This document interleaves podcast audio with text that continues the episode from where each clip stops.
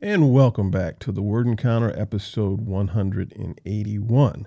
And today we will be picking things up in the book of Matthew, chapter 8.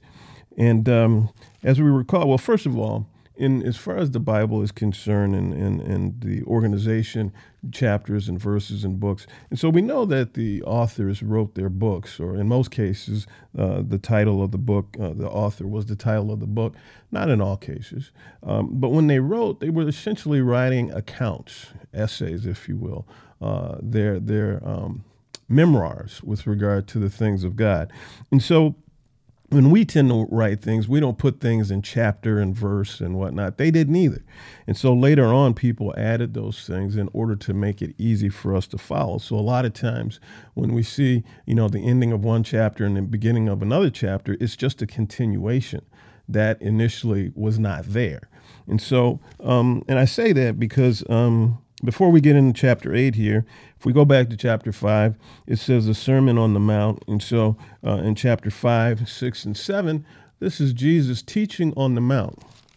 Uh, to the people he's teaching about you know all kind of matters of life and subjects and so um, first of all it started with the beatitudes and then he talks about how believers are to be then he talks about things like murder in the heart. That's where it begins. He's talking about the heart. He talks about adultery. He teaches about telling the truth. He teaches about how to give and how to fast. He teaches them the Lord's Prayer. He teaches them about possessions, the attitude towards possessions. He teaches about anxiety and how to cure it, how to get over it. He teaches about judging others. He teaches about, uh, you know, how you should approach the Lord when you ask and search and, and knock. He teaches about the kingdom of God. He teaches about the foundations uh, that people should place their faith on. And so he's teaching about a lot of things. And so at this time in chapter 8, he has done during his uh, preaching and teaching to the people, he has descended from the mount. And so we'll see in the next two chapters, he starts his works. You know, he starts doing uh, uh, the works of the kingdom. He starts uh, showing people the power of the Lord. And so, with that backdrop, let's get into chapter 8. And so, we see here in verse 1, it says, A man cleansed. And it says, When he came down from the mountain, large crowds followed him. So you can imagine he's just done all this wonderful teaching, pe- things that people have never heard taught in the way it was taught before. And so they started following him. And then in, cha- in verse 2, it says, Right away, a man with leprosy came up and knelt before him. So he came up, he'd done his teaching, and he came up right away and he knelt before him. And so that word that he was preaching and teaching had to be powerful, saying, Lord, if you are willing, can you make me clean? Reaching out his hand, Jesus touched him, saying, I am willing, be made clean. So the first thing we see here is that Jesus is willing, the Lord is willing to cleanse his people of both uh, spiritual and physical infirmities. And so he says, I am willing, be made clean. Immediately his leprosy was cleansed. So immediately he was clean. The next uh, section says, a centurion's faith. Verse 5 When he heard, when he, when he entered Capernaum, a, a centurion came to him, pleading with him, Lord, my servant is lying at home paralyzed in terrible agony. He said to him, uh, Am I to come and heal him? So Jesus is asking the centurion, Am I, what, do you want me to come and heal him? In verse 8, he says, Lord, the centurion replied, I am not worthy to have you come under my roof, but just say the word, and my servant will be healed. For I too am a man under authority, having soldiers under my command. I say, uh, I say to this one, Go, and he goes, and to another, Come, and he comes. And to my servant, Do this, and he does it. So Jesus is amazed at hearing this from this man because he said in verse 10, hearing this, Jesus was amazed and said to those following him, Truly I tell you, I have not found anyone in Israel with so great a faith. And so Jesus is saying, Look, this guy, this man, this Gentile, okay, this non Jew understands the principle of authority. See, he understands the principle of authority. He understands, he sees where I come from. He sees the authority that I have. And he's saying, look, you don't need to come, you don't need to come to my house. All you need to do is say the word. And so Jesus is amazed by that, that he has a comprehension, you know, of the power of the kingdom. So you don't need to come physically and do something, just say the word. And I know that the spirits will obey your command. Then he says in verse thing, uh, verse 13, then Jesus told the centurion, Go, as you have believed, let it be done for you. And his servant was healed at that very moment. So Jesus says, Go, as you have believed, because you understand and because you believe in my authority, what you asked for has been done for you.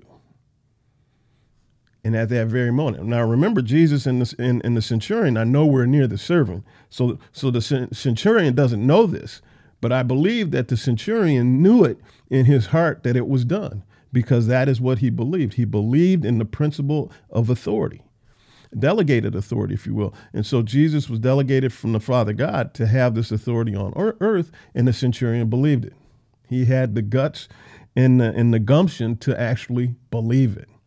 Now we have to ask ourselves, at least I ask myself, you know, Jesus has just come down from the mount, and it says earlier, uh, when he entered Capernaum, and so a centurion came to him, and so the word had to be going forth because apparently the centurion was not on the mount when Jesus was doing his preaching and teaching. And so somehow, you know, through the through the grapevine, some kind of way, the centurion had to get a wind of who this Jesus was. So good news travels fast.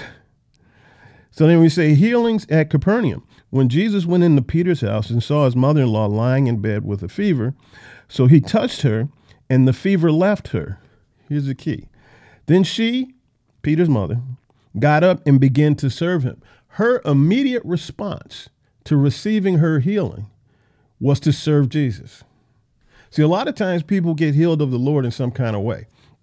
Doesn't again have to be physical. Could be emotional, could be mental, could be spiritual. People can get healed in a number of different ways. Her immediate response was to serve the Lord.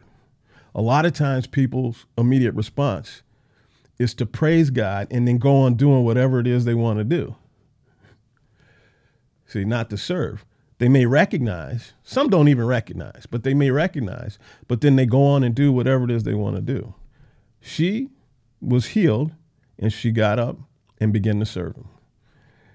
When evening came, they brought to him many who were uh, demon possessed. He drove out the spirits with a word and healed all who were sick. See, and, and this doesn't this doesn't indicate that uh, one had to one who was ill had to be a believer first, and then uh, they would be healed. This says all who were sick were healed in verse 17, this is in reference to Isaiah 53 4. It says, So that what was spoken through the prophet Isaiah might be fulfilled. He himself took our weaknesses and carried our diseases. And so here we see where the New Testament again is fulfilling prophecies from the prophets in the Old Testament.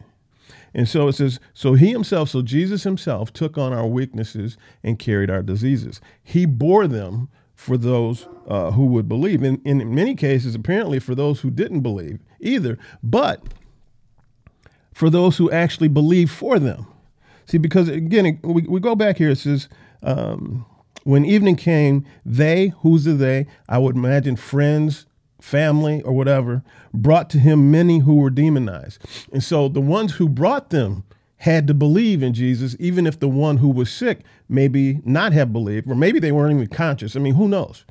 But there had to be belief by somebody somewhere, and in order for them to come before Jesus. And it says all who were sick were healed. Because that was a part of Jesus' mission, right? To take on our weaknesses and to carry our infirmities.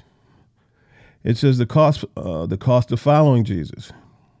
Verse 19 A scribe approached him and said, Teacher, I will follow you wherever you go. Lord, another of the disciples said, First, let me go bury my father. But, and this sounds harsh, but Jesus told him, Follow me and let the dead bury their own dead. What does that mean? I'm not 100% sure, right? I've read a bunch of uh, commentaries over the years that su- uh, that suggests what this may mean, you know. But I don't think anybody really knows exactly what this means. Some one that makes sense to me says that this is a way that you know maybe uh, the the disciple that was saying, "Let me let me go visit my father first. Let me go bury my father first. maybe he was more interested or his priority was to make sure he secured his inheritance and then he would follow Jesus. See? And so, um, and Jesus is saying, no, your priority needs to be to follow me. And so sometimes that comes at a cost. Next section says, Wind and waves obey Jesus in verse 23. As he got into the boat, his disciples followed him. Suddenly, a violent storm arose on the sea, so that the boat was being swamped by the waves, but Jesus kept sleeping. So here we are in a boat, violent, you know, thunderstorm, things rocking and rolling. Jesus is knocked out. So the disciples came up and woke him up, saying, Lord, save us. We're, we're, we're all going to die. And so the disciples are, are terrified, right? Because this thing is rocking and rolling and winds and rain, and, and Jesus is asleep. They wake him up, dude, we're going to die. In verse 26, he said to them, Why are you afraid, you of little faith, or ye of little faith? Then he got up and rebuked the winds and the sea, and there was a great calm. Verse 27 The men were amazed and asked, What kind of man is this? Even the winds and the sea obey him. Imagine if that was you and you were on this boat and things were going nuts. Water was coming over the sides of the ship and whatnot. And you said, We're, we're going down. You wake Jesus up and he says, You don't have any faith. Chill, wind, and everything goes calm. See, that would have freaked me out, right? And I would have been asking myself, who is this dude? Who is it? And this is exactly what were the disciples. They didn't know who they were with. I, I wouldn't have known either. Okay, so I don't blame him.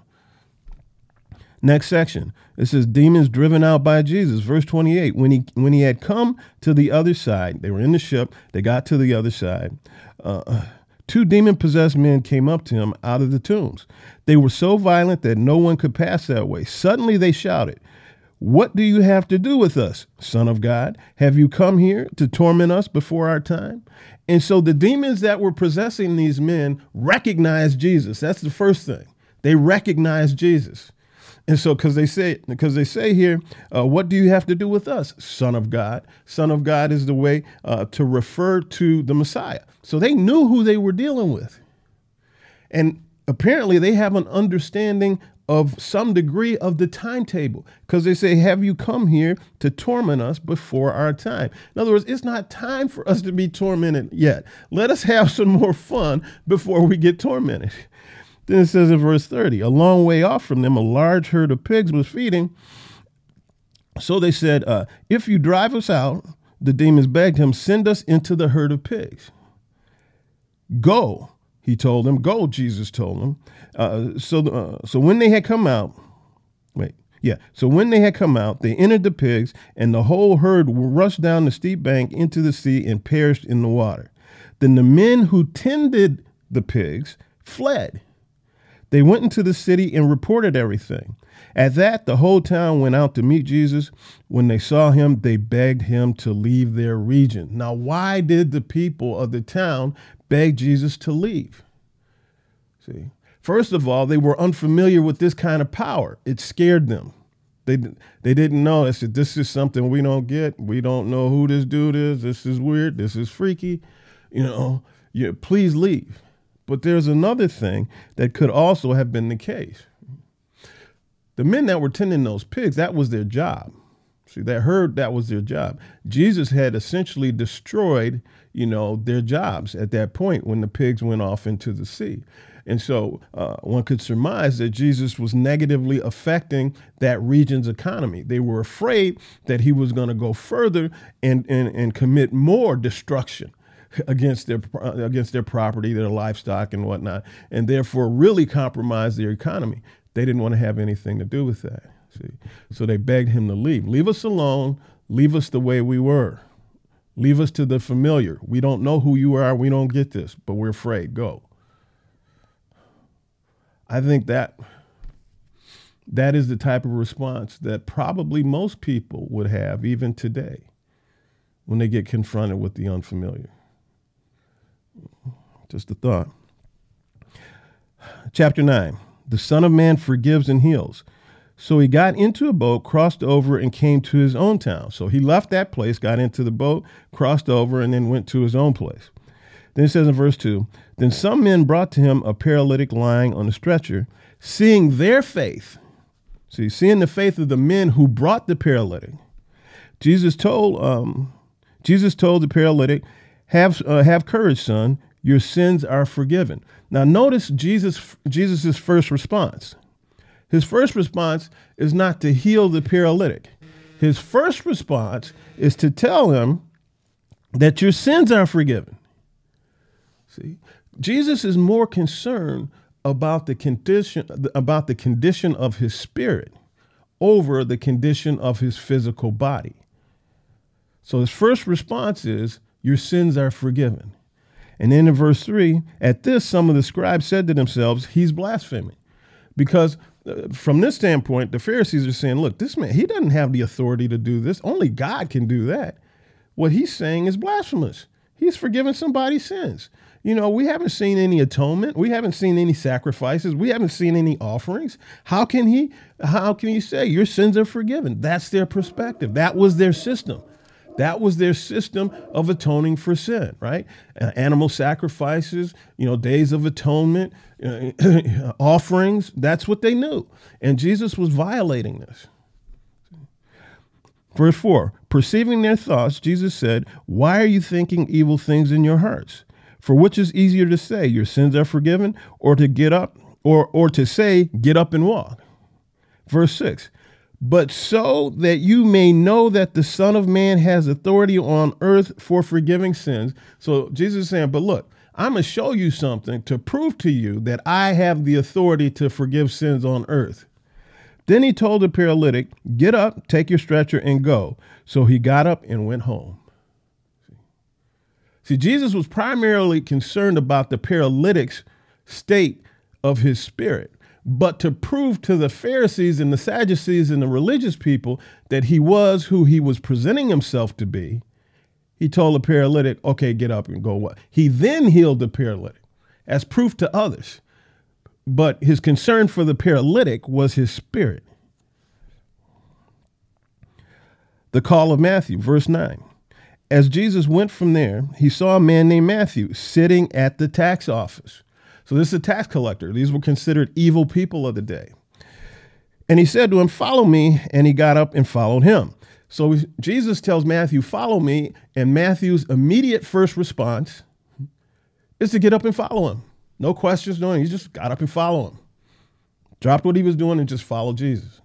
In verse 10, while he was reclining at the table uh, in the house, many tax collectors and sinners came to eat with Jesus and his disciples. Now, this is interesting. The implication here is interesting. And so uh, Jesus comes and he meets Matthew at work, and Matthew just gets up and follows, follows Jesus immediately. Apparently, Matthew went from there and started to recruit his friends and buddies. See, how else did the tax collectors and sinners get to his house in the presence of Jesus and his disciples? And so Matthew was touched by Jesus, and immediately Matthew turned around and went to his boys and said, Look, dog, y'all got to come with me. Come, come on, you got to meet Jesus. He went to his other sinning friends. Come, you got to meet Jesus. You got, we got to change. See, Matthew was touched, and then immediately he started touching others. Then it says in verse 11, when the uh, when the Pharisees saw this, they asked his disciples, "Why does your teacher eat with tax tax collectors and sinners?" Now, when he heard this, he said, "This is Jesus." Now, when Jesus heard this, he said, "It is not those who are well who need a doctor, but those who are sick." And so, from the uh, Pharisees and the Sadducees standpoint, it's like you are cavorting with those sinners, with these unclean people. This is not to be. But Jesus is saying, look, I came to save the lost. The sinners are the lost. I can't save them if I'm not amongst them. Verse 13 Go and learn what this means. This is Jesus talking to the Pharisees. I desire mercy and not sacrifice, for I didn't come to call the righteous but sinners. I desire mercy and not sacrifice. You see, what does this mean? This is in Hosea 6 6, I think it is. And what this means is is that the Lord doesn't really want or doesn't desire our sacrifices and offerings and whatnot. What he desires is a tender heart in his people. What he desires is for compassion and mercy to be poured out from his people onto others. And so, uh, in other words, he would prefer that we not have to make atonement for sin. He would prefer that there would be no sin in the first place. He would prefer that we have the right heart in the first place so that the sacrifice is not necessary. And so it says, I desire mercy, not sacrifice. I desire your heart to be changed. I desire your heart to look on others with compassion. You see, that's what that means. He said, look, you're just looking at uh, you know external behaviors. I'm after the heart. A question about fasting. When John's disciples came to him saying, Why do we and the Pharisees fast often, but your disciples do not fast? Jesus said to them, Can the wedding guests be sad while the groom is with them? The time will come uh, when the groom will be taken from them and they will fast. And so Jesus is saying, Look, you, don't, you, you still don't get who I am. you still don't get that I'm God in flesh on the earth.